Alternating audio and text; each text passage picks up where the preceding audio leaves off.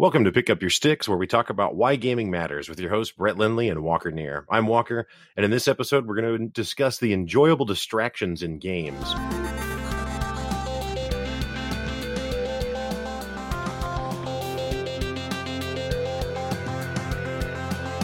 So, Brett, when I'm talking about the enjoyable distractions in games, uh, I, there's really a lot of examples, but um, I think the one that kind of jumps out to me right away is, you know, character creation, um, whether that be in like an MMO or a game like Sims. Um, have you spent a lot of time messing with with character creation? In certain games, more time I've spent more time in character creation than I have in the actual game itself. yeah. there, there no, are, I get it.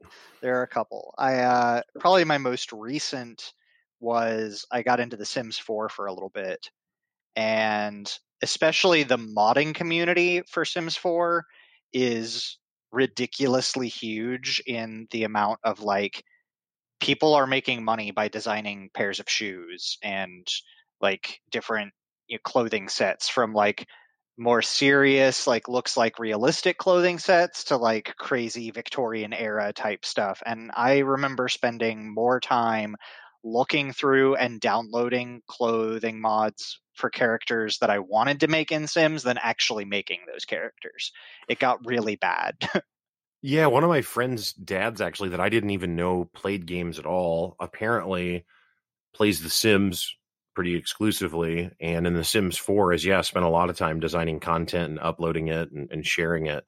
And it, I guess, it kind of, I don't know that it's as um, in depth as the systems in in Levelhead.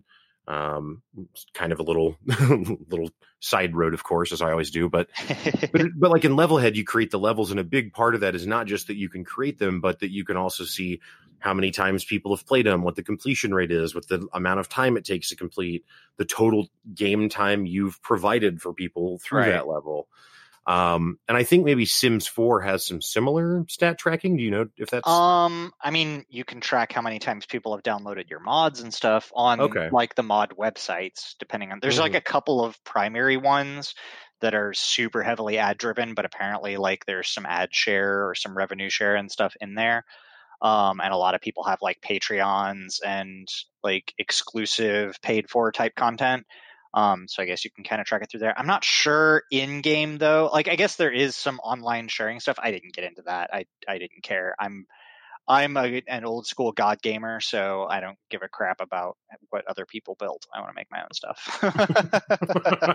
and I also wasn't like making my own. I, I kind of wish that I still like had gone down the track of like 3D design because people have made. I, read several articles on people who's sustained their entire livelihood off of like fashionable Sims clothing, and there were some people with some very professional websites that are designing clothing digitally that like is making more money than actual fashion designers from New York or France or whatever. like it's Right. ridiculous. But that's probably my most recent that I've spent like more time in that than Yeah. Well, it's interesting. And, and that's why, you know, that's why we kind of labeling it an enjoyable distraction because certainly it's part of the game. So it's not like you're not, you know, playing it, but at the same time, it's not really the full breadth of the game. yeah, it's not it's not a part of the core loop. Like the core Right. loop of the game is supposed to, is intended to be like managing your sim and then getting a family or a job or a business or whatever and like interacting with the game, not just Mm-hmm. a, they but they could probably have just the character creator and that be just Right. a whole side game that is so which I mean there are like like quote unquote dress up style games and they make a fair amount of money. They're they exist, they're a thing. Well, I Um, told you within the last, I mean, it was a couple years ago now, but I read that the highest grossing game at that time was the Kim Kardashian oh, dressed up phone game. Yep. And that's, it's the same that, thing. that is the core gameplay loop of that right, game. right. Um, but yeah, I don't know. It's it's interesting, and, and you see it, you know, in so many places. I mean, you look at like, um, like at, at MOBAs and the skin collecting that goes Mhm. on there. I mean, there are people that spend enormous amounts of time, and in fact, in Dota two, you know, in in League, I think that the the publisher, developer, whatever, Riot, I think they put out all the content, but in Dota two or in uh, Team Fortress two, the Valve games, the community designs a lot of those hats and you know items and whatever that are just cosmetic that people buy and wear. Right. There was Um, so also kinda- uh same thing kind of happened in Warframe where it's it's split kind of probably 80-20, but uh there are like yearly competitions for Warframe skins and sets and things like and, and armor pieces and people get in and compete to design for and the winners get a fair chunk of money and like some revenue splitting and stuff and I, I remember reading a couple of articles i don't remember if it was like a kotaku article but uh, a kid who was you know really kind of down on his luck was in between jobs wasn't making it very well decided to enter one of these competitions and won and won enough money to essentially change his life. Like it wasn't enough to live off of forever but he was able to then start like making a name for himself and getting his name out there and other you know drawing people to other types of his his artwork and stuff like that. So definitely. I've spent a fair pretty- amount of time on on fashion frame. Yeah, well, and I like I remember, you know, I remember when um when Skyrim came out and announced DLC and it was one of the first actually maybe it was Oblivion instead of Skyrim. I don't know. I think it was Oblivion actually. Um because it was on 360, but it, they they released the horse armor oh yeah DLC and everyone got so so mad because why would you you know at that point DLC was kind of a new idea paid DLC at least was kind of a newer thing anyway right and then now it's not even like more playable content in in the generally anticipated well i think it's you know? also kind of a conflict in like the mod community where this was essentially a mod that somebody would have made for free um, Mhm. and and there are a lot of modders who make really extensive content much bigger than horse armor that don't ask for anything or ask for a dollar donation like a patreon type thing Mhm. where and this again you know like you said this was kind of in between the era of expansion packs had largely kind of died off like Mhm. people did not release uh, a another act of the game or you know an expansion that added multiple characters or whatever as a bundle that you would spend like 20 bucks on and get a large amount of content or at least you know a good chunk of content and now you are suddenly getting these not quite microtransactions but not quite you know expansion level content and so i think people were expecting that to be something that would be sustained more by the modding community and, and capitalizing on that was kind of i think freaked a lot of people out Right. Yeah, I don't know. The the I, know that Steam, at least within the last few years, at one point, and maybe it's gone back now, but I know they tried to introduce paid mods for Skyrim, and it failed within like I don't know a month or two. yeah i mean, think don't that was exactly, actually but- direct from bethesda yes. Oh, okay. So it wasn't a Valve no idea. No. Okay. but Well, well, now on the console though, on the console when Fallout Four came out, I think there's paid mods through that. yeah there's you've- there's that was their whole i don't remember the creation club yes, that was the creation club yeah and that was for like skyrim and fallout but it kind of fell apart real quick so Oh, okay. it's not i think it may still be a thing but there's probably the same six things that were there when they tried to push that out and none of them are as good as really any of the free stuff that you can go get on like nexus mods or whatever Right. Well, and then like um you know, like we said, you know, you see it as skin collections in, in various games where they be MOBAs or whatever. Um, but really I would say the first place that I was introduced to character creation would be, you know, kind of the the first example I gave, which would be like an MMO. Um which is interesting because you get a really wide range, like, you know, and it's not just based on age. Like Star Wars Galaxies, I think, came out in 03, maybe 04. Yeah. And it had really good character customization with like, you know, height height sliders, weight sliders, every different facial part or whatever sliders and uh, a variety of races. So you really got to to really create your own character. Um and that's an old game, but then other games from that same era like, you know, EverQuest is a little bit older, but EverQuest WoW, Dark Age of Camelot, those games' character creation is really, truly terrible uh, as far as options that you would get.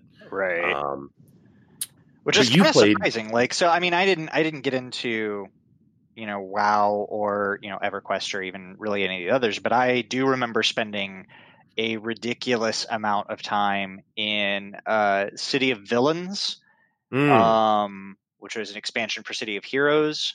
Uh, that was 2005, 2006 era, and yep. then um, also Champions on. I think it's Champions Online was the, se- yeah. the, the main sequel. Okay, um, I spent just especially in Champions, and I bought a lot of the expansion pack part packs that they had, but they were like mm-hmm. it would be like cyborg parts pack, and it was it wasn't just like skins; it was like hands, left arm, right arm, left hand, right hand, like left leg, right leg, left foot, left, you know, and uh, right. wings, and then just decorative pieces like necklaces, uh, eye gear, face gear, jaws, and the amount of customer or customization you had, you could take like I want if you had all the packs, you could take like, well, let me get a robot metal lower jaw on a dragon head with fairy wings and a pirate hook and you know and you could just add all of these things together and make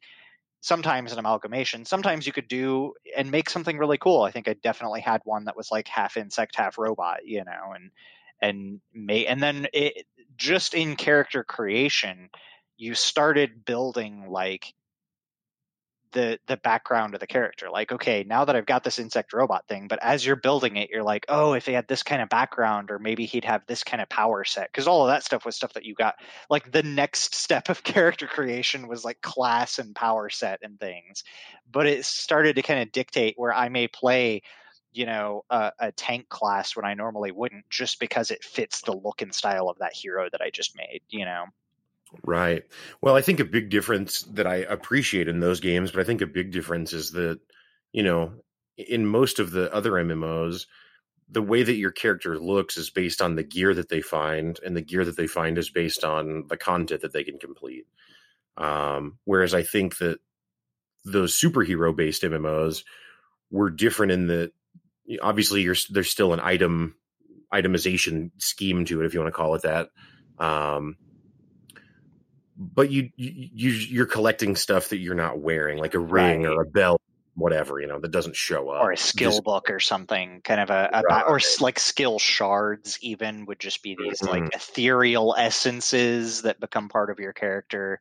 I see. There was a lot of, I mean, I did a a lot of similar collecting kind of branches out of, of character creation itself into uh, like but like you said, into more of that item collecting type thing is uh, I did a lot of that in Diablo three.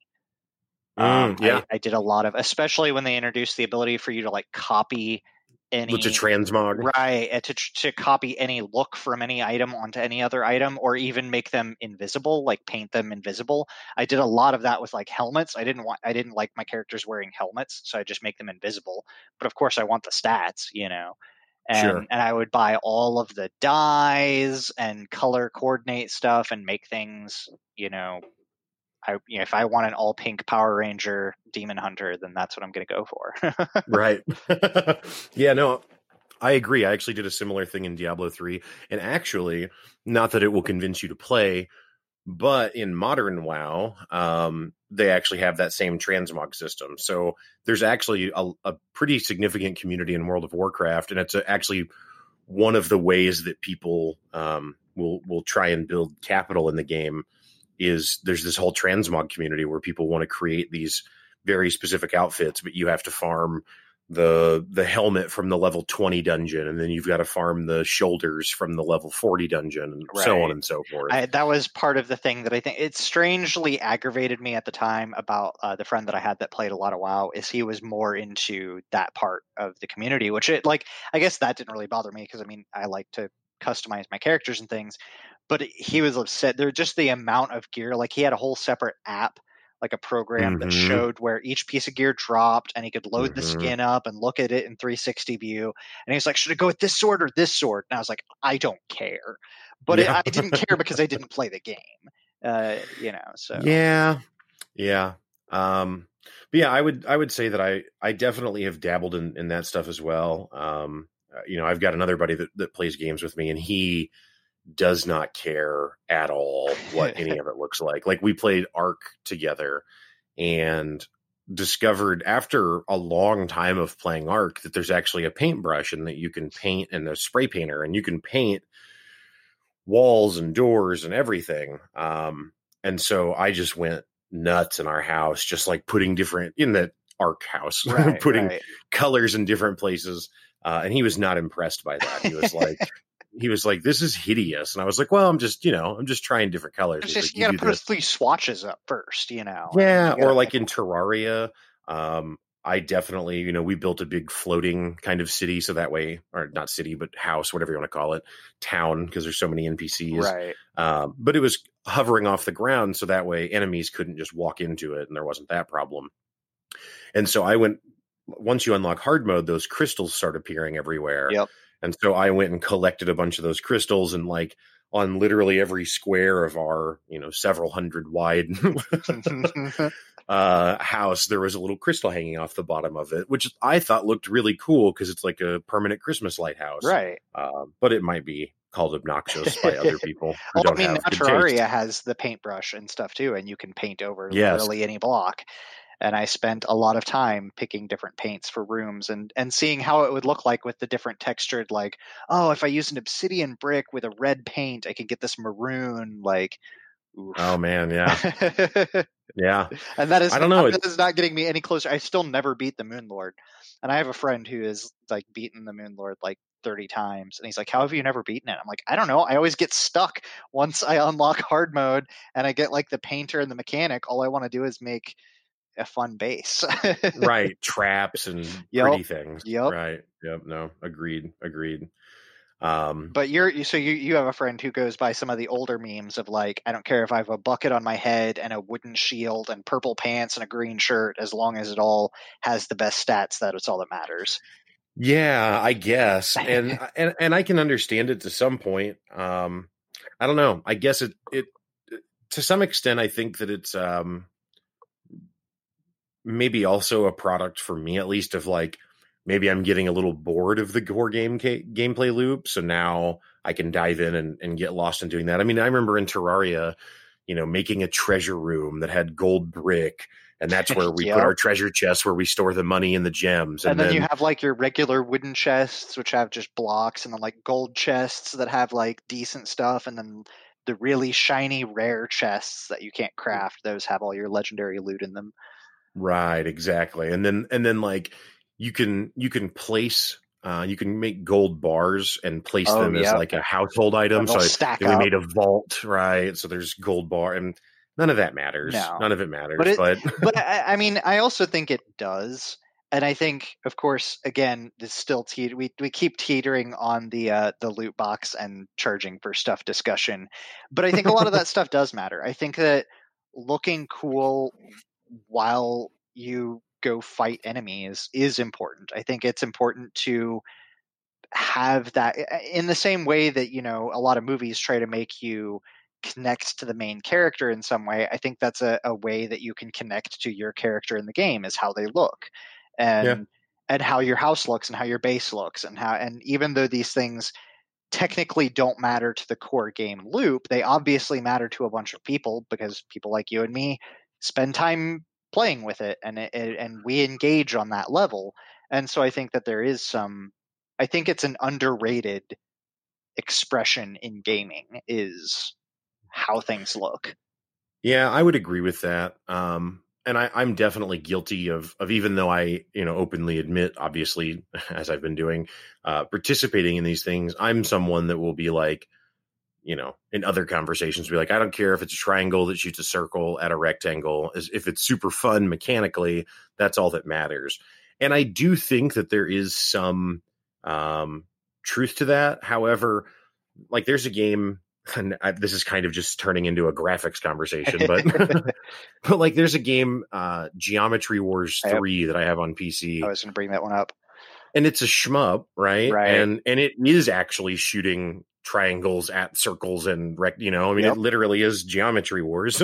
so, but it is in great, in, insanely vibrant colors, incredibly um, just the the motion of it is all really fast.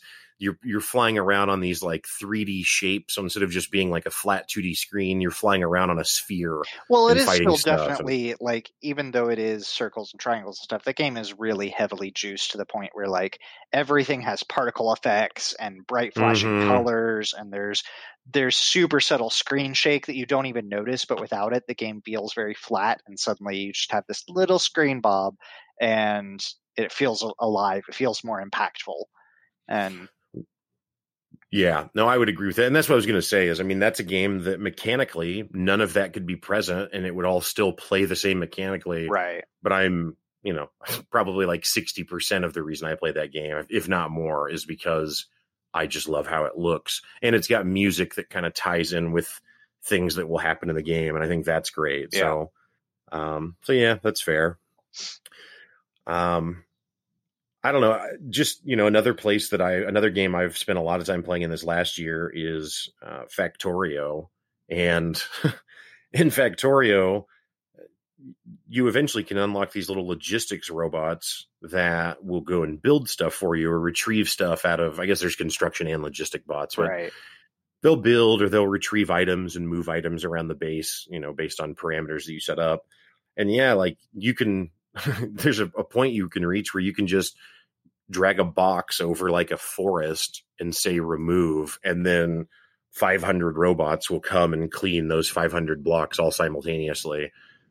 I don't know. It's pretty, it's pretty It's, uh, enjoyable to watch. No, I, I lo- and it's it's enjoyable for the same reason that like literally owning an ant colony or in the video game world playing Simant is fun. Like it's it's fun to watch little critters go do simple tasks in some kind of chaotic but organized way. Yeah, there's a newer game I played recently called Surviving Mars, and that was actually how I ended up describing its appeal because it's a fun, like kind of colony survival builder kind of game. Um,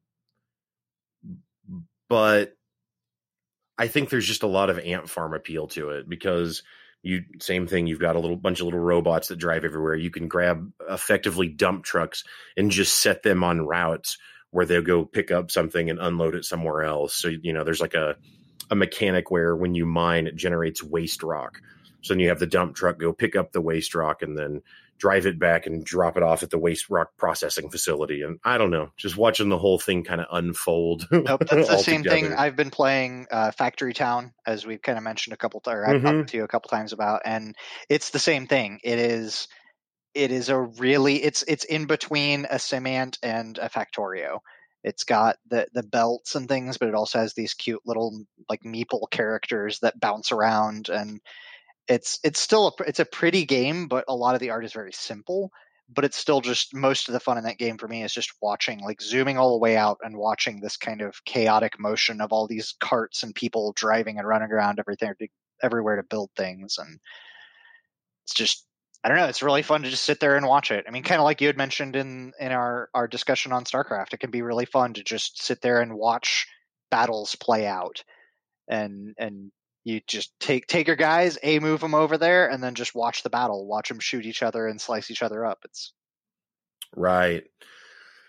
Yeah, uh, th- yeah. I was gonna say. I mean, there's definitely things in games that I that are distractions for me that are detrimental to my success at the game, such as what you just described with StarCraft.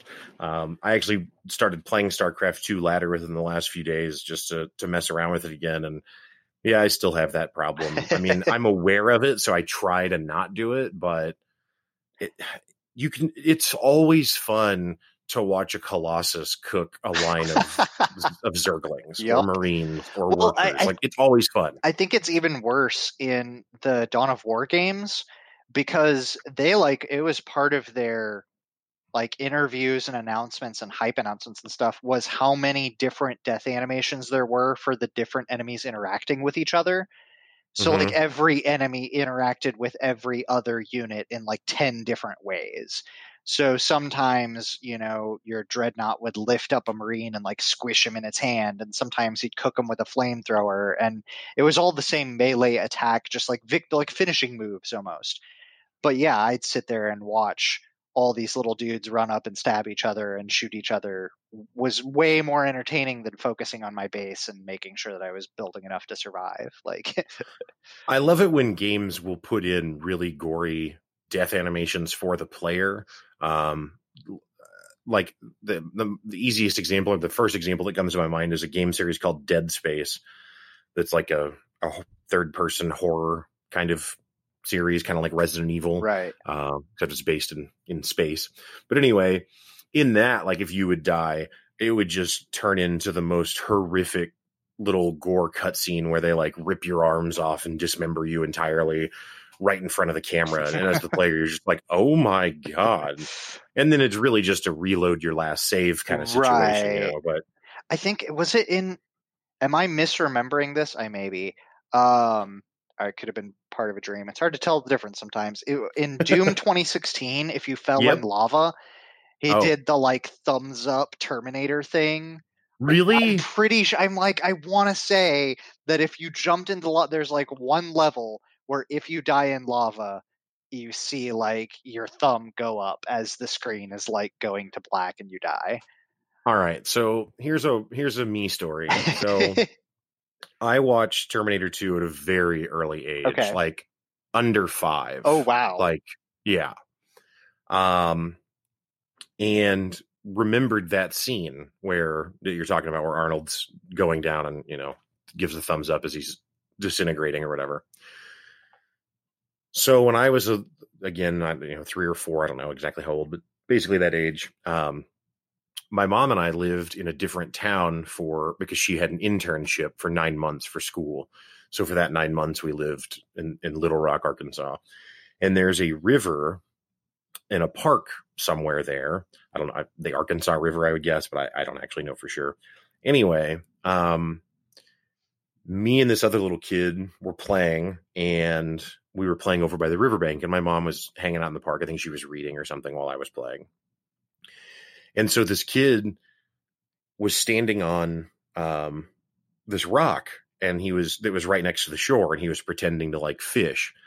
And so I said I wanted to fish too, and he said, "Well, you have to stand on the rock." But what I didn't pay attention to is that he had one foot on the rock and one foot on the shore. Well, I did not do that and just stepped on the rock. Well, the rock is mossy and wet, so it's slick. So I fall off of it and fall in the water but I've never swam or anything, so I don't know oh, no. what to do. so I think I'm drowning. Now I probably I it, it's probably like the Little John scene in um um now I Robin Hood Men in Tights. Oh, okay. I don't know if you remember that where little little John falls in a creek that's like four inches right. deep and he's like, Oh, I'm drowning around. and they're like, just stand up. it might have been that scene, but in my three year old mind it, it was the Mississippi so, River. Correct. it's it's like the Nile. Like right. it's it's real bad.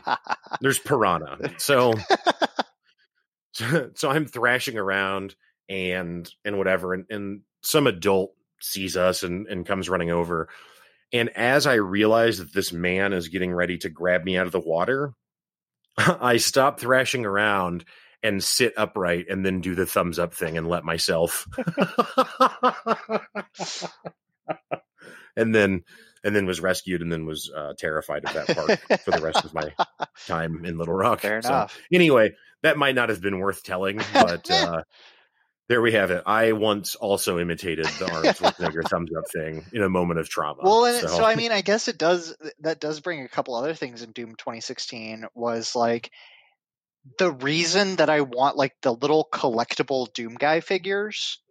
Mm-hmm. I wanted those not to complete the collection, but to complete the collection of me seeing all of the animations.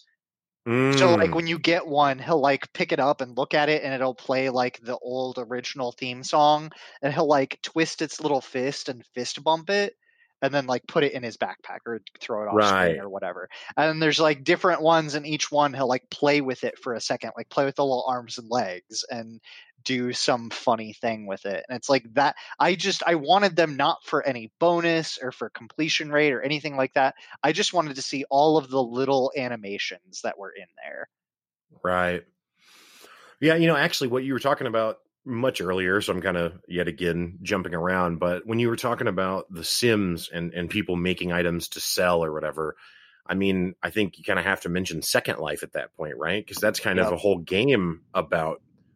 Like I don't even know what the core gameplay loop of Second Life was, other than what we are currently a, labeling as distractions. It was like, a chat room essentially. Okay. It was a it was an online avatar chat room. I think later people ended up coding in like you could buy plots of land and then you could either build buildings on it or whatever and all of those things were made out of other people's assets and I mm-hmm. believe people eventually got to the point where they built like mini games and stuff where you could have like a laser tag arena or whatever and you could charge in-game currency for players to visit it and to do things with it and stuff and I think there was there was all sorts of exchange rates and stuff going on. I believe it it still exists. I looked around recently to try and find some stuff on it, and I, I found a couple of places where people were chatting about some new price hike or something having to do with how much land you could get or whatever. And I didn't dig too deep into it, but yeah, I mean, there's also like the IMVU is, is along that line where it's or VR chat, where mm. a, a lot of the there's not it's not a quote unquote game, it's a virtual space I, I probably wouldn't. I mean, it's not that there's a huge distinction, but I would probably right. label those more virtual spaces than games. Right. Yeah. Yeah. I mean, you still you see it just in every genre. I mean, the the the looter shooter games like Destiny and, and like you brought up Warframe, um, even the Division, Anthem, which is kind of uh, not recovered still since its launch, but in in terms of popularity, but that's what a lot of those games are too. Is is all these little aesthetic things to make yourself look cool. Right. Um, I mean, I don't know. It, yeah, it, it, brings up. So one of the things that I kind of kind of realized just talking about like VR chat rooms and stuff. So we had mentioned in the, our mobile games episode about uh, Parallel Kingdoms or PK, mm-hmm. and I actually spent a large amount of my time, not a decent amount of my time, not a large amount. Most of my time was raiding and, and actually playing the game, but there was a good chunk of time like at home waiting for things to like finish building or whatever and i would mm-hmm. just hang out in the chat rooms because it had an internal chat room and i met somebody in game that you know like we got along became pretty decent friends like just chit chatting and stuff eventually decided to trade like facebook information right like we were good enough mm-hmm. friends with each other we, like chatted for a year like i'm not gonna we're not gonna kill each other or anything and uh, and i wasn't looking for a date and so like sure you know whatever and and i think that was also around the time where we were both kind of thinking about quitting the game and we're like well we'd like to keep chatting so we traded facebook information and come to find out they were the little sister of a good friend of mine who just happened to live in like little sister she was like 25 or something but sure. like eh, like the younger sister of a really close friend of mine whom I'd already known for like 10 years. And it was just this really weird coincidence of like, like we traded Facebook information, and my friend immediately hits me up and like, "How do you know my little sister?"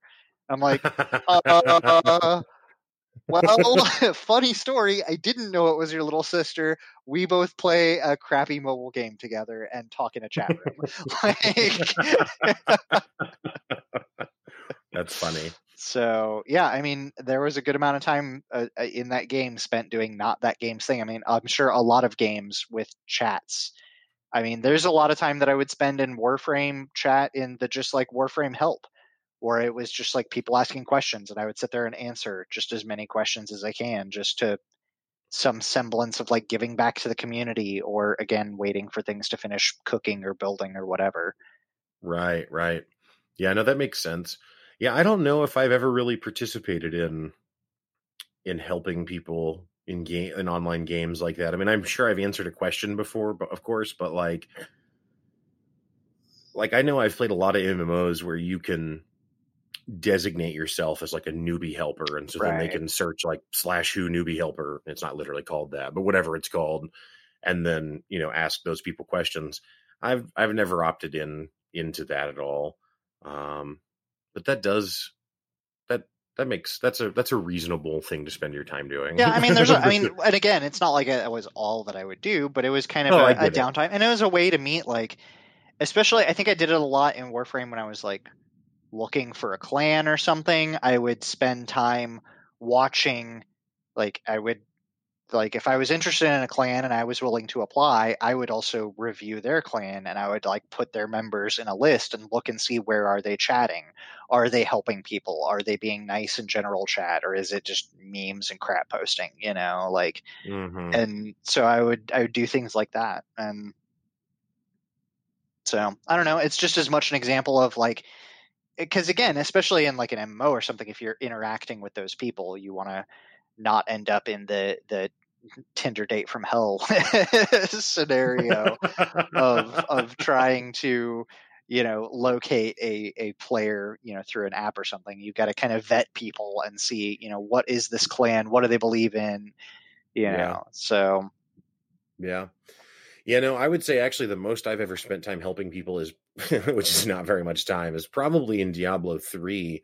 Uh, I usually will will play the new seasons when they come out, and then I'll get power leveled, and then after I get to you know powerful enough to do power leveling myself, then I will jump back in those communities and, and offer people runs um, and power level people. But it takes you know less than half an hour uh, to get them all the way to max level for sure, and most of the time those people do try and add me as a friend afterwards because you know i was nice to your point like i'm nice and I'm, we helped i helped them and whatever but i always feel too too guilty to decline their friend request in the moment and so i accept it and then like a day later I'd remove them from my friends list. See, I just wait a few days and then just reject like three days later because they Oh, they'll nice. forget by then who I was. Because no, I mean, I in a game like Diablo three, like my friends list is people that I actually know in the real world or have like clans in other games. Like I've played with them in two or Mm-hmm. three different games, and I'm like, okay, I'll add that person. But no, for the most part, like I do get it, like just because, and I get that, I understand, like, oh, you're cool, I'll add you as a friend, like you were nice to me. But then it's like, I don't want that, you know, just because we played for 20 minutes doesn't mean that you're cool. Like, right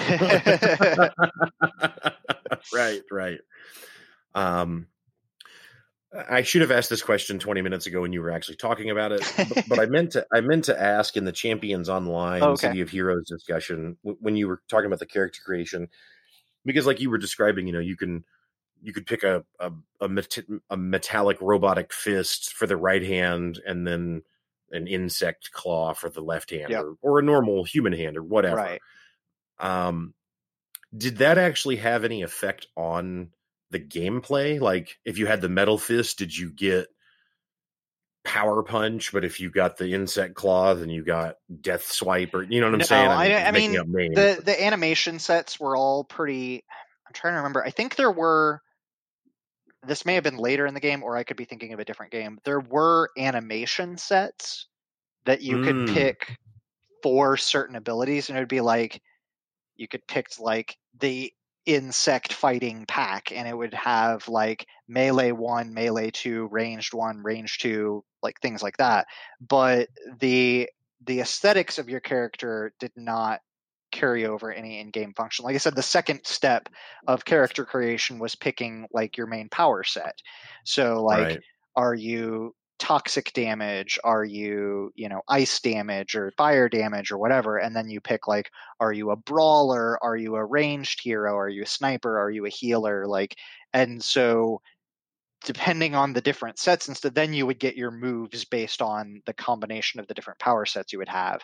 And they would eh, you know the animations would end up kind of being the same so you wouldn't get like a different animation just because you had a certain body part. But I, I think you could pick up animation sets it's a long time ago since i played and they had a lot of content downloaded for it so i don't even know what all packs well and i think there's had. also like a dc universe online There is. I didn't play through that one. Um, there's a couple other superhero creator genre type games that that did come Mhm. out, but didn't tend to go. There's like Marvel Alliance and a few others. A lot of them were either based on specific heroes, uh, tended to make a little bit more money than create your own type character stuff.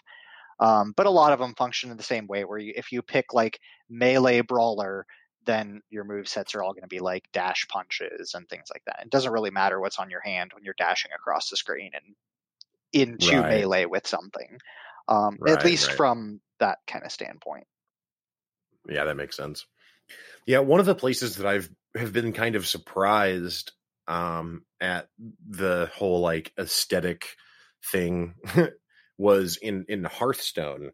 Um in Hearthstone you can you can get gold cards that are Yep. the same as far as their effect, but yeah, they've got that gold border and and the actual art has like a tiny little amount of I guess you would call it animation. It's not it's not like a like a GIF or something where it like plays at a high speed, but it, it kind of has like a like almost like a hologram. It's almost like a effect to it. MySpace background glitter and like a maybe the water looks like it's swirling in the background of the Yeah. or something. Yeah. Or like what if like what if there was like a psychedelic involved and then you looked at the card? Like Right. it's kind of that almost effect. Um, kind of a kaleidoscope background hologram. Yeah, yeah, where it almost is 3D, but it, it's not. It's still the same Right. 2D image. so, um, but anyway, I mean, they look cool, but I mean, I guess you know they they, they look they look different enough from the standard cards which you see all the time that it's like okay, I, you know that that that's neat looking, I guess. But they are significantly more expensive to craft and, and much more rare to obtain and there's not actually a difference in power with them. So, uh, you know, it's not like I deleted them if I got them myself opening them, but I certainly wasn't spending my resources, which ultimately is you know time or money, I guess, on on just trying to get the gold cards.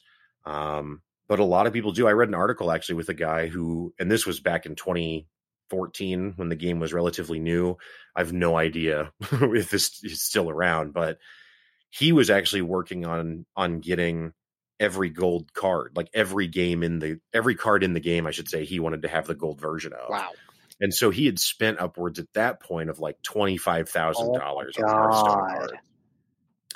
and in the interview they were like and it was you know kotaku or pc gamer or something they were like you know don't you think that's a problem to spend that much money and what he said was he said i'll put it this way the job that i have pays me very well and i can spend i can buy just about anything that i want to you know within some reason i guess and my bank account always goes up every month like month over month i'm still just making more than i'm spending so i guess it's a problem except that it's not for me personally Right. uh, and, and he was like and you know a lot of people that i work with that are my peers at least income wise you know their hobbies are sports cars or you know speedboats or Oh yeah, and you can spend a thousand dollars a month easy building a hot rod. You know.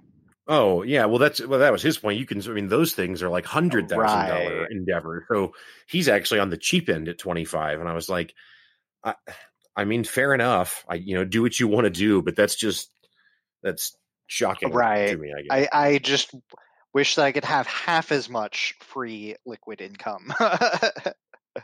I, I just don't. I mean, I don't even think if I was like if I literally hit the lottery and then was was was just set and could could spend twenty five thousand on Hearthstone cards and and maybe it doesn't you know is not noticeable to my lifestyle in any way.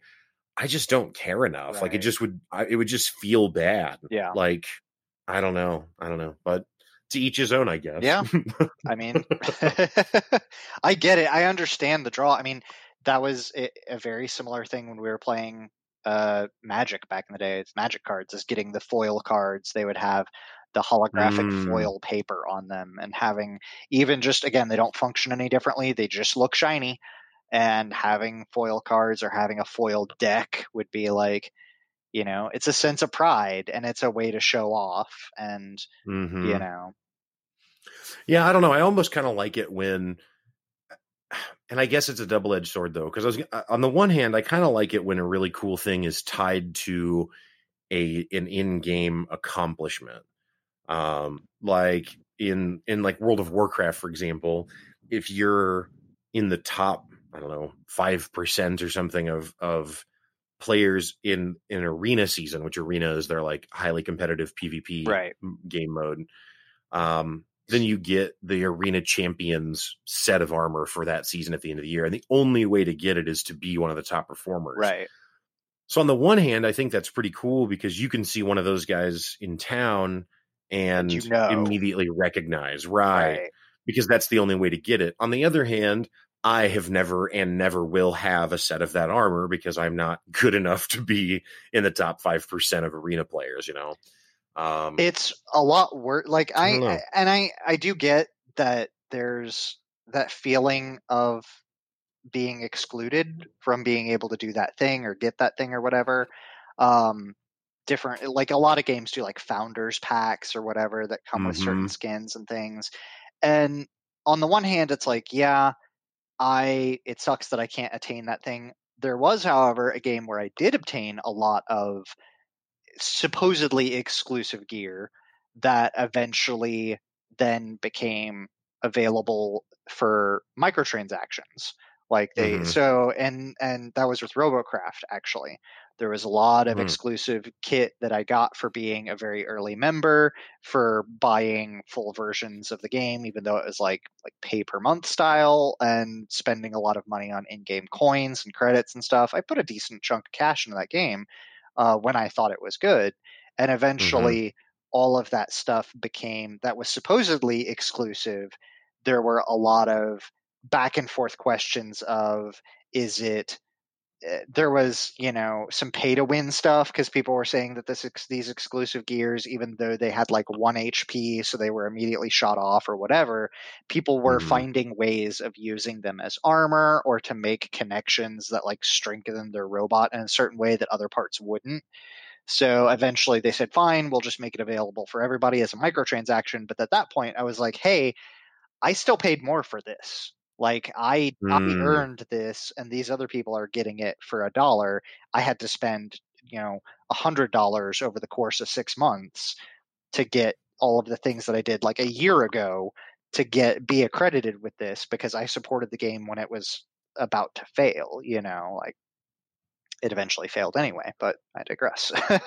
right. But I, Yeah. get that where it's like it, it cheapens it, where it's like this used to be exclusive, and now I mean Warframe has an exclusive Excalibur skin that literally is only available to people that played when it was like first releasing or whatever.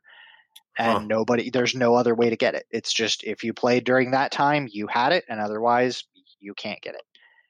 Hmm. And there's been a whole bunch of people have asked for it to go on sale because they would spend a lot of money, and I'm sure they would probably profit off of it. But they've they've stayed pretty, you know, stalwart in their their ideology of it's not for sale. It was an exclusive thing, and we're not going to cheapen it.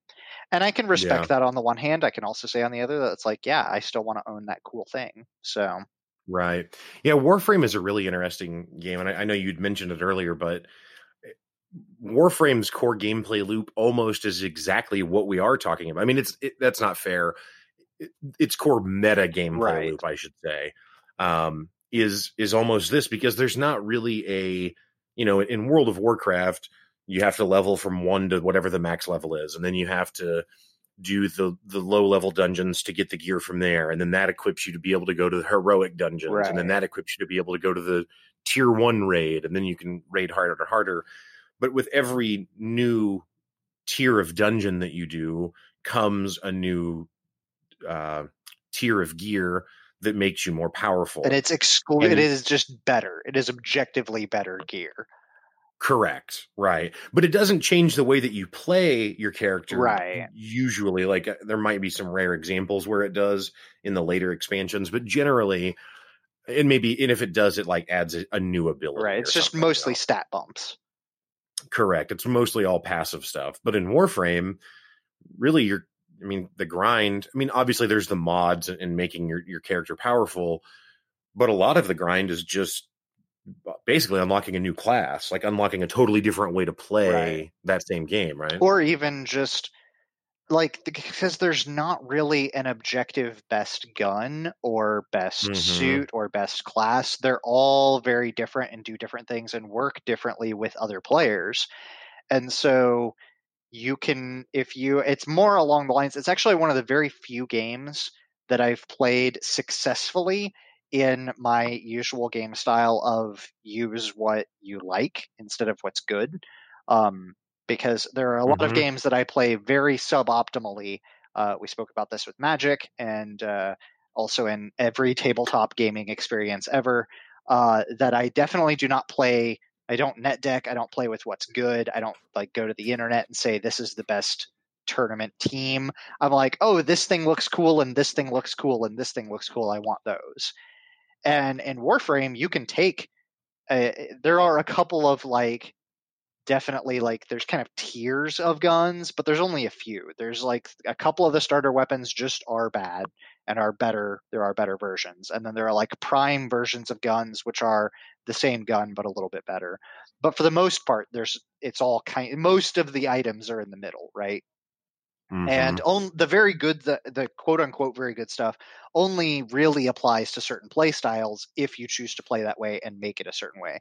But almost any gun, if you put the right mods or enhancements on it, you can make into a really, really powerful weapon. And you can kind of prestige that gun over and over to unlock more item slots for it and and then your even your item slots you can prestige those to make them more and more powerful until you have you know a very small pistol that's dealing ridiculous damage. And if you like that gun and you like the play style that that gun provides with whatever warframe you have then you know sky's the limit. You can make that be a very effective way to play. And i did that where I, I finally found a secondary weapon that i loved and I definitely held on to that through ev- through every frame and iteration and everything. I that was my top tier gun was actually a secondary hmm. pistol.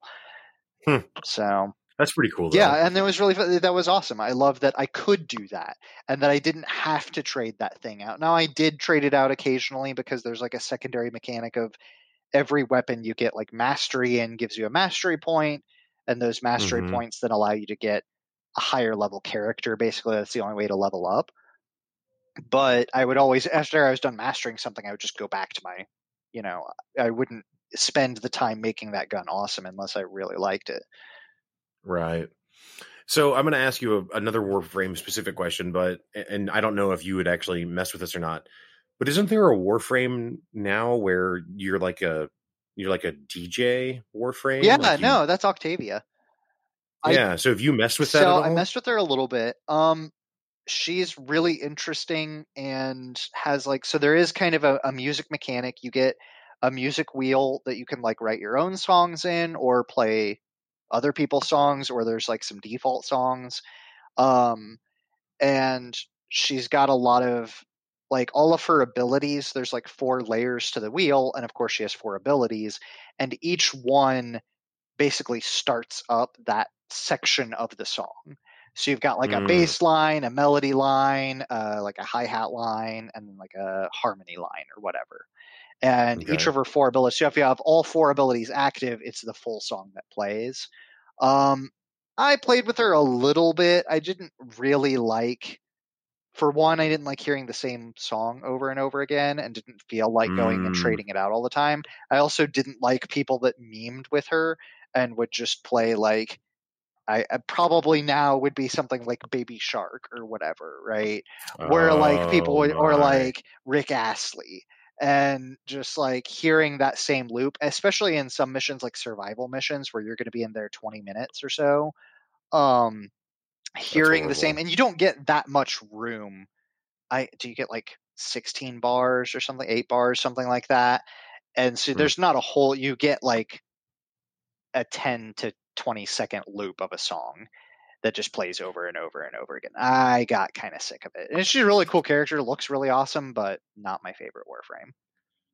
So, uh, just to continue down this entirely tangent road here, um, in the coolest version I've seen of integrating a, a, a character that's supposed to play music into a game I would say, well, maybe not the coolest, but in an MMO at least, is uh, actually Project Gorgon.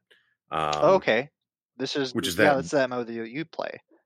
Yeah, that weird little indie MMO that's intentionally a throwback to 2001 games. Right. Um, so in it, there's some different instruments. You can play like the drums, you can play guitar, you can play a harp, uh, there's like a horn. I think there's a flute. I don't know. There might be a couple others, but either way, there's a few different instruments. And it's the same thing when you play it. You know, you get like for the guitar, you get like 10, 10 tracks. and each one of them is only probably you know probably a 10 second loop at most but instead of it being a like a full i don't know what to call it a full song um in that 10 seconds or trying to really hit like a whole like a really complicated melody it'll just be like a really simple melody and then if someone else comes up with the drums and and then they use one of their music abilities it will also be a simple melody that actually blends with the guitar melody that you're playing. That's super awesome. So it's cool because you'll get like a group of people standing in town playing different instruments or even playing the same instrument because like the number one song or ability on the guitar is different, of course, from the other nine. So you could play a guitar that's number one, I could play a guitar that's number three, and then someone else could show up with a horn, and it actually all makes this like harmonious huh. song that just gets more and more epic as more people join. That's really awesome. Yeah, it is. It's it's really cool. Now, of course, it's only one one ultimate song that you're building, right? Um, and you don't actually have any control over it. You're not choosing. But everybody, it is another one of those little ways to participate in a game that's you know out outside of the core loop. It is, and like in that game, it's actually got a cool mechanic where you know you can garden, and if you play music for the plants while you're growing them, you can harvest more. But there's only certain parts of the game world, like very specific areas where you can do the gardening, so it kind of forces everyone together. Oh, so then so what you end up having music for it. Yeah, as you have a bunch of people standing around planting stuff, and then while it's growing, they're playing music together. That's a really strange way of enticing community. I know. Because like a bunch of people will be gardening, and if you're gardening, there's going to be other people playing music, and that makes your life better. And well, and you don't have to equip anything to garden, so you can equip the oh, guitar nice. while you're gardening, and then or the drums or whatever, and then just plant your thing, and then garden. And then you have to wait like ten seconds, and then you have to water it, and then wait ten seconds, and then fertilize it, and then you harvest it after another ten seconds. But yes, yeah, so you've got a few different opportunities to play, and uh, it is, yeah, it is a strange sense of community that that makes the world feel more alive. Eh, well, it adds really, that depth of story, right? That's that that's yeah. a user created story where that's an, another way that you can meet people and because you're in the same area for a length of time you could also be in chat while you're playing music and mm-hmm. gardening and and people tend to congregate there so kind of like we talked another game you know where where people congregate and where there is some downtime, you know, people will chat and that's that social side. Right. Yeah, that's you know, it's it's unfair to say that crafting in MMOs um isn't part of the game because especially in some MMOs, I mean, you know, you look at like an Albion Online or something like that, or like an Eve Online, everything in the game is from crafting, right? right? So so certainly it's it's a, a huge part of it but in, in a lot of MMOs, like WoW, for example, um, crafting is really only useful in a couple of, of, key places, like if you want potions or if you want to put enchants on your gear to improve your gear slightly or whatever, right. then those crafting skills. But like if you make leather armor and WoW, there's not really an in-game point to that because all of the best leather armor comes from drops, you know, drops, right? Or or rewards from PvP right. or something but not crafted.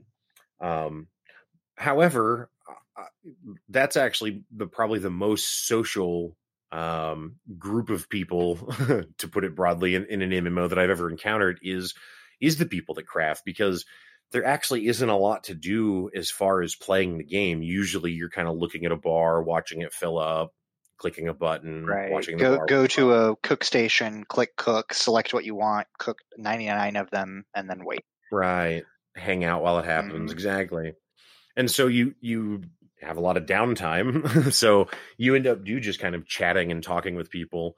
Um and yeah, you know, I think that really what all of this ultimately serves is at least for me the thing that I chase, you know, w- with all games is is that level of immersion and that level of like being bought into the experience and and like you said with that project gorgon example i talked about or whether it's something that's just because you want to look cool, like you had said, you know, with some of the other skin type stuff that you see in games, it ultimately serves to just add another layer of immersion. And I think that's maybe the most powerful thing that a game can do. I definitely is, look is for like two of those types of skills that will draw me into most games are cooking and potion crafting especially if I can like I always try to exploit it eh, not necessarily in like a game breaking way but in a way of like the two classes that I want to play the most that are so underrepresented one I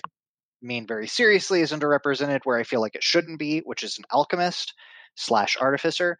The other which is unrepresented but is totally a joke for me is like the battle chef. But like like I want to get like a pot for a helmet and a and a like a frying pan or a skillet for a melee weapon who goes around cooking awesome food and fighting people. But but there are some games that do it really well and and some that are like just so close to having everything that I want. I know uh, especially like Terraria, I think probably has some of the best potion crafting in just about any game that I've ever played because the potions are useful and mm-hmm. They naturally tier up. So, like, you will naturally get better potions or the ability to make better potions just by exploring further in the world. So like and it, it's not overcomplicated. You don't have to put things in like I really don't like Minecraft's potion crafting, right? Especially because there's no in-game journal to like there's no sense of discovery of what works and what doesn't to remember that, right? At least in like mm-hmm. Skyrim, if you identify a quality of a plant, like every plant has four qualities, and you can identify all through four through experimentation, but it's remembered, right? Like the mm-hmm. game tells you. Terraria is even more straightforward. It's just a recipe, and it instantly crafts as soon as you have the requirements or are at the right place. Mm-hmm. Um, but it, it it it definitely it also like it tiers up in the sense that like all of the potions are still useful. The only ones that have like better versions of themselves are like health potions and mana potions, right? But like a night vision potion is always going to be useful until you have some other form of light. And even then, it may help to not have to have an equipment slot filled with a floating orb to just have a night potion in your inventory. And right. Potion, and then as far as like but yeah, I always want an out. The only thing that Terraria is missing is there's not a lot of good like battle potions. There are in a few mods, but like I also want to take that to the level of can I craft only potions as my main way of progressing through the game? So can I have like a potion that I throw that bursts into fire or freezes an enemy or poisons them or whatever, and not just have that stop being useful at the early game, but have more advanced versions of that down the line. Yeah, it, it's surprising that, that no game has done that and just replaced the wizard with the alchemist right. and then give them all the same spell effects and everything except it's done via potion it's interesting though because you're you're the thing is is that I, artificing is like jewel crafting right or right? making like jewelry making stuff steampunk robots or armor or a lot of other there's usually some sense of like trying to construct artificial life but any kind of steam mm. gadget anything steampunk is very artificer related um, but it can also be crafting magic wands or spell staves or magic mm. books or whatever it can also kind of fall oh, okay. under that as well gotcha okay so yeah in in most games where I've seen those skills, like there are a lot of MMOs that have both of those skills in right. them. However, they are for you know positive boons only. So to your point, there is no fire potion that you throw at the enemy. Right. Um, and the the thing about Terraria potions that's really cool is also that you know you said they were useful, but but beyond useful, like that change the way that you can play. Like in Terraria, so much of your time is spent looking for ore. Well, once you can get the Spelunker potion, you can just dig a shaft right. all the way from the surface to hell, drink a Spelunker potion, fall down the shaft, and then open your map up and look and see yep. whatever is everything up. was. Yep. Yeah. And so it just it it dramatically changes it. Whereas in like in a game like WoW, which I, I pick on WoW a lot, but hey, number one MMO, right. so that's what that's they what get. get. Um, in WoW, you have it is required that you have potions. Like you need what they call a flask, which is a potion that lasts, I think, one to two hours, and it persists through death. Um, and then you and then you also have what they call battle potions, which have like you know ten or twenty minute durations. Um, but all of them are just passive stat bumps. All of them are just 200 extra strength and 400 right. extra health and and and while you, it's it's required for most raid guilds if you're going to raid with them, they insist that you have those those potions because you need to min max your character that much right. to be successful in the raid. But you don't. It's not like when I go out and kill mobs in the field without those potions, I feel way less powerful than I did in the. Well, raid. and also like, doesn't have that like. It doesn't give an interesting feel to the character. It doesn't. It's mm-hmm. just a background thing and where at least in like terraria like it takes a lot to craft some of these potions and it, it, and again you build your own quests. So if i want water breathing potion i need water leaf which comes from the desert which means i have to bring water to the desert because they only bloom if it's raining or if they get wet. So you have to like dump a bucket of water out so they'll bloom and then you harvest them to get the seeds and bring those back but now you need pots which means you need clay and like it starts building all of these mechanics on top of themselves so you have basically your own series of quests that you make for yourself find clay find water leaf find whatever other resources you need that then lead you to being able to make the water you know breathing potions so that you can go farm in the ocean or whatever mm-hmm. and i think the one of the only other games that i really enjoyed which actually was cooking for a not stat boost reason. Again, in the same way, a lot of a lot of games treat cooking in the same way that they treat potions, which is just passive stat mm-hmm. boosts and health regen. Um, mm-hmm. Um, one game that didn't have it did have that, but did other stuff on top of it was actually Fallout Four, um, because you needed like glue was one of the resources that you would need to build a lot of the mods for your guns or to build mm-hmm. anything. A lot of the things in the game required glue and glue was a resource that you could get from like you could find it in the world as like duct tape or super glue or whatever. I think tape was actually a separate resource. But anyway, you could find it in the world. Like an Elmer's glue would be worth one unit of glue, and a super glue would be worth like four units or whatever, right?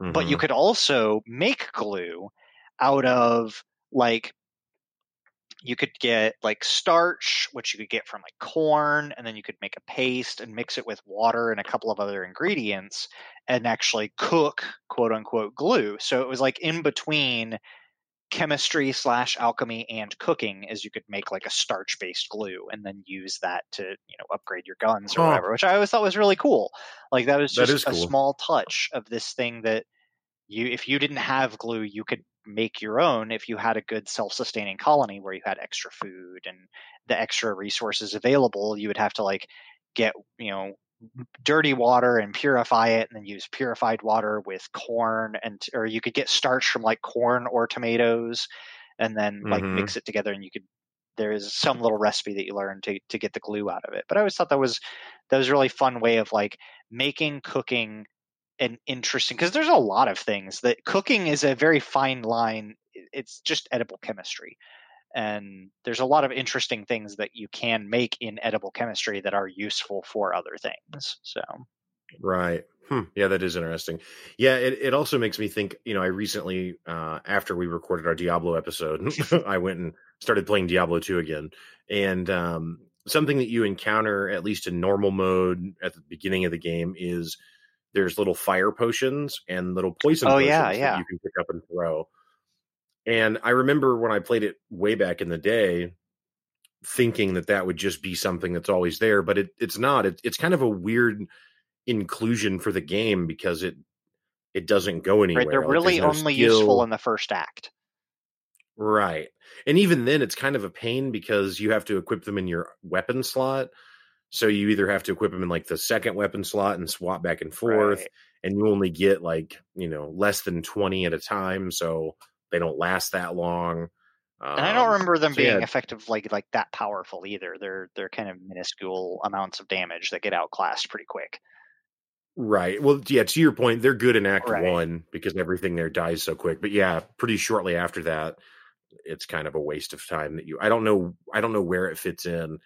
Um, but it would have been interesting if they would have found a way to well, and especially in something, I just always feel like it it would fit in so many games of having a craftable, consumable weapon resource. Like a lot of players, I mean, even in like Diablo two, like javelins and bow and arrows, it gets to a point where you really shouldn't have to buy more arrows. Like they're so Mhm. cheap that you and they're all get magically imbued anyway. Why have arrows as a resource?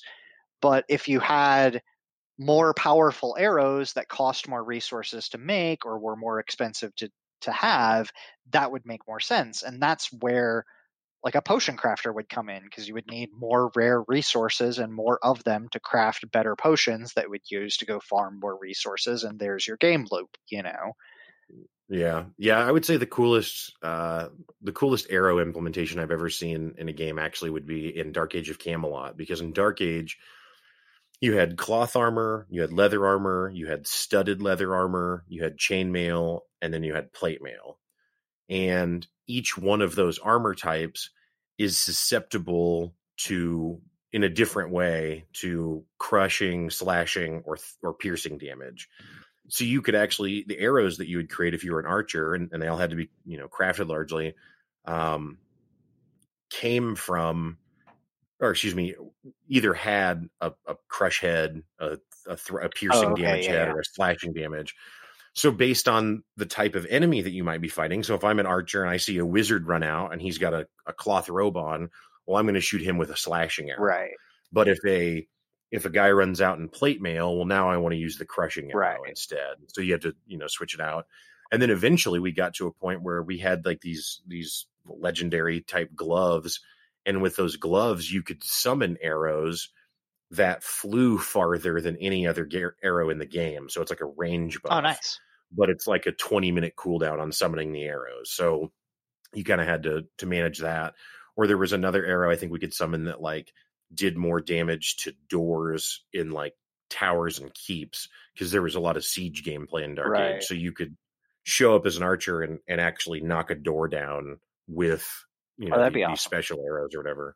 Yeah, it was it was it was really cool, but I've never seen any other game even approach doing that stuff and to your point it is does just always feel incredibly tedious to have this this almost ammo capacity thing except that no one else has that Right. like the rogue can swing his dagger a thousand times and his arm doesn't get tired but i can only carry 30 arrows like get out Yeah. of here get out of here It's it's a difficult balance to to get that right Yeah. in a lot of games, especially like I said, if it's only one class that has it. Like eh, there's a lot of games that do some forms of ammo crafting, but a lot of times it just it kind of falls flat.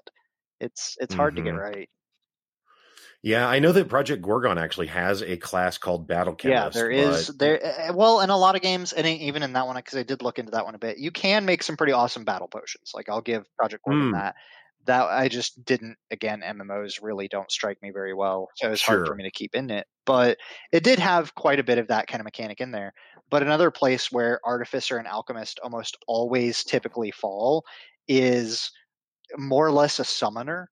Like so, Mm. alchemists usually end up with some kind of golem summon, um, and artificers usually end up with some kind of robot summon, and then it becomes Mm. managing the pets. You become, you know, the the summoner class, and it's like I'm that's fine, but I prefer, you know, like like the battle chemist getting in there with the you know the the actual concoctions and compounds and throwing them or using them to create useful effects instead of just oh well I'm going to manage a pet now and my pet is just a tank DPS unit and so now I might as well just be a tank right or even a lot of artificers Right. sometimes instead of summoning a robot you summon robot armor and then you're Iron Man and now you're a tank and Right. it's like I don't want to be a tank I want to be a DPS that makes cool guns and stuff right right yeah in gorgon uh gorgon is an incredibly um time consuming game and so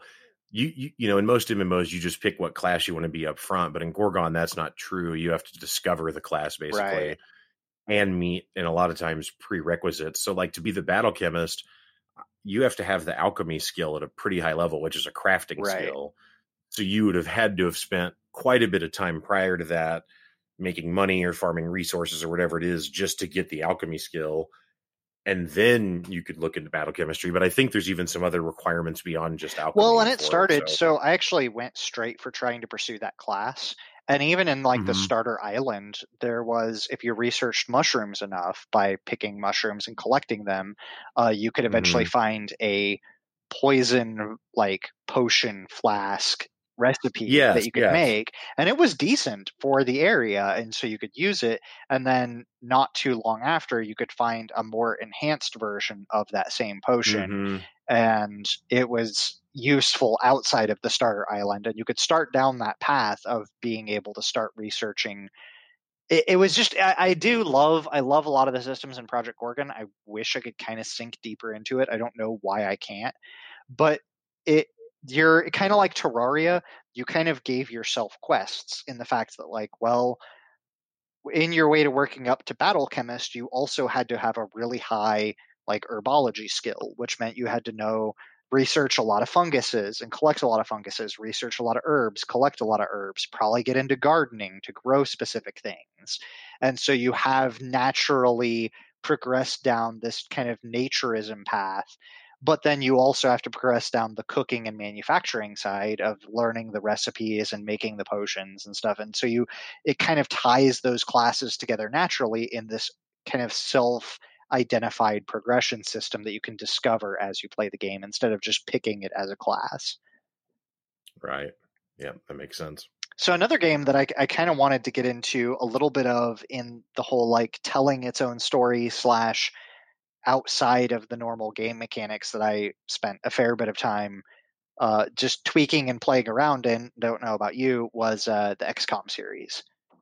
Oh yeah. Tons of Yeah, time sure. making characters and getting really mad or sad or having a breakdown if my like hero sniper died like that's just a reload Right. that's not going to happen no like uh yeah, no, I I've definitely done that and gone through so many different versions. Like sometimes when I play XCOM, I give them apparel based on their rank. So all of the lieutenants have this chess piece and all of the sergeants have this chess piece.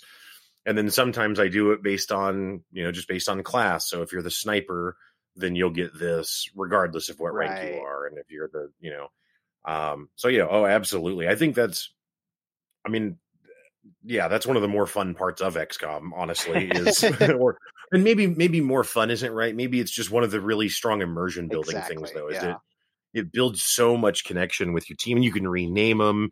You can also, I never actually did this, but you can upload a, a file into the configuration or whatever uh, folder so that it will pull uh, whenever it creates random characters for you to recruit. It'll pull from that list of oh names yeah that you yeah generated. yeah So you can put like all your friends in there or famous people or whatever you want to do. But um, well and you there was it, it- maybe it was i don't know if it was the this xcom 2 or whatever mhm. um because it was re-released right the the What like so enemy within is xcom 2 no, No. that's xcom 1 there's XCOM and th- there's XCOM because there's like the um, old series of games from like the 90s slash early 2000s and then there's kind of Yes, the re-release of the games right, and so there's the there's the old school ones, and I think and those are like XCOM UFO invasion or I don't know some right, something like right. that. And the new one is XCOM Enemy Unknown, and then there's enemy within and then yeah, which was like its Right. And then XCOM Two is Okay, a separate yes. is the newest one that I came out. I don't know if it was in Enemy Unknown or if it was in XCOM 2, where you could also modify like their faces, like like full character Mm. customization, and you could alter like their face structure and stuff, and make them look Wow. and like give them hats and things. Yeah, definitely. I think that's true. Yeah, I think it is too as well. I definitely made like a Ninja Turtle squad, where like Nice. like give them all color coordinated you know each one has a very Right. specific role and weapons and they were my ninja turtles and they're That's and like casey was the like the scout slash hacker because because he had to have like a five man squad and there's four ninja turtles so you know hmm hmm I get Splinter in there, you know, have him Eh, run you know maybe um, you know, I would agree with that. Though I would agree with XCOM being very much in that in that vein where that's a huge part. I mean, well, and just like the design of your base. I mean, yeah, there's some efficiency to it Right. because based on what you have next to what else, there's little bonuses to get. But I don't know. I just I, I can sit in XCOM and just watch that stupid little base operate and watch it's just the little people walk around. get on the exercise Yep. bike and yeah, exactly. Did you ever play Oxygen Not Included? I have not yet. It's really hard, so I don't play it. That's that's basically why I haven't picked it up. Is because it is a, a very brutal. There's only so much banished Yeah. that I can have in a lifetime, and Well, it's more like I mean, it, it literally is. What if the Don't Starve guys made a colony Right. simulator, and that's don't what starve they did? is hard enough.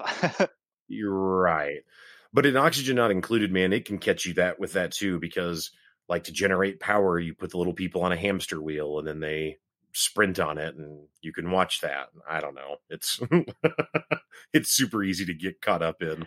Fallout and Shelter was was Mhm, yep. where I would watch the little guys go go into the rooms and like. Little guy and the girl would sneak behind a curtain and like little hearts would come out of it. It's like, oh man, that's hilarious.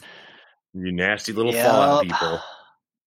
but they had like little exercise bikes and punching bags and stuff. that They would Right. go little Mister Handies flying around before they were really microtransaction to all get out.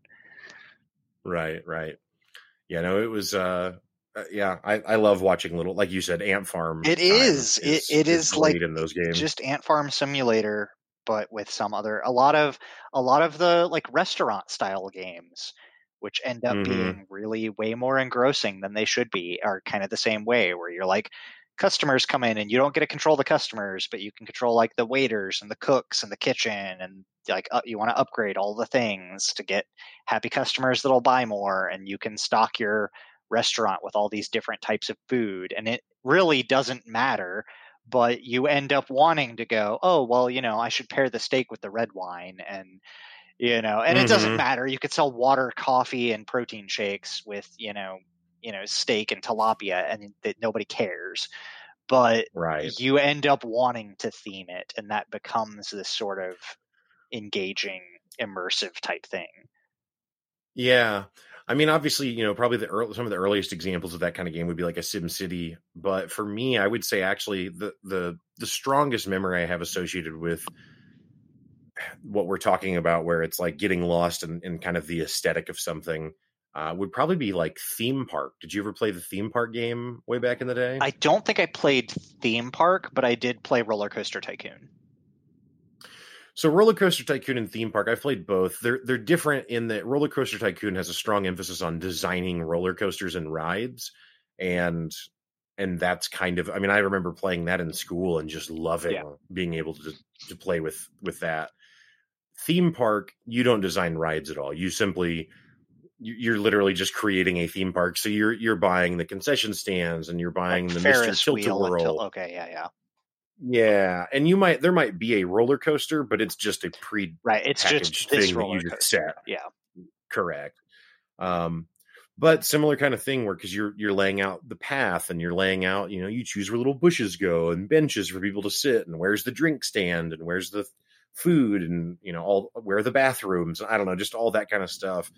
Uh, and yeah, really a lot of ant farm time in that game, just watching the people walk in and do the different rides and then get mad. And, Well, and it's it, there is a lot of like so I I one of the reasons that I picked up Factory Town is because I watched a YouTuber play you know several episodes of it to the point where I basically got frustrated and I was like, no, I want to do it, let me do it. And so you know, since I can't backseat game a YouTube video, I've got to go buy the game myself. um, but but one of the things that he was doing that I was like, I can see like unfortunately I usually get caught up in for something like that, like the core gameplay, or just watching the little things run around that I, I forget this part. But he was very much so into the beautification aspect, and like he needed to have one of his workers gather water for a farm. And Mm, me, I put like I plonk a well down behind the farm so that the worker can stand at the well and without walking anywhere, deliver it directly into the farm and just swap back and forth between turning 90 degrees between well and farm, right? Because I Mhm. need that optimization.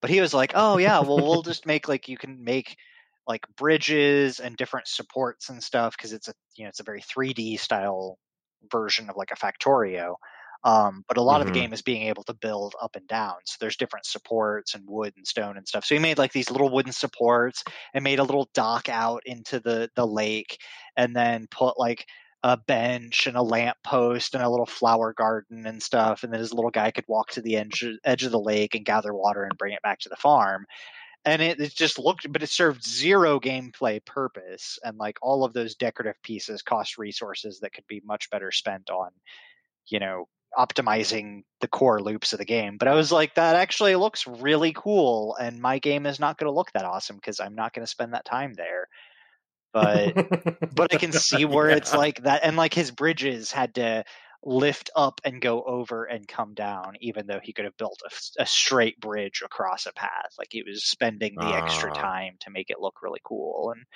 and that Huh. sort of stuff is awesome and there are times when i play even in roller coaster tycoon i probably played it more along the lines of you know making the other game that you were talking about theme, Theme park, park. thank you i i there were if i made a roller coaster it was usually to launch people to their untimely deaths um, but i would more Yep. it had pre-made roller coasters in there that you could use too and i would use those more often than not because i actually liked i preferred the theme park aspect of just the concession stands and having the little like like guy in a panda costume like dancing around and having the different you know little workers and stuff that you could put in there and janitors and stuff like that was so there's i don't know in some mm-hmm. games it's it's whatever the main loop is if i can subvert it that's usually what i end up doing and Well, there's another there's another theme park building game that's out that's been out for a year or two now that's super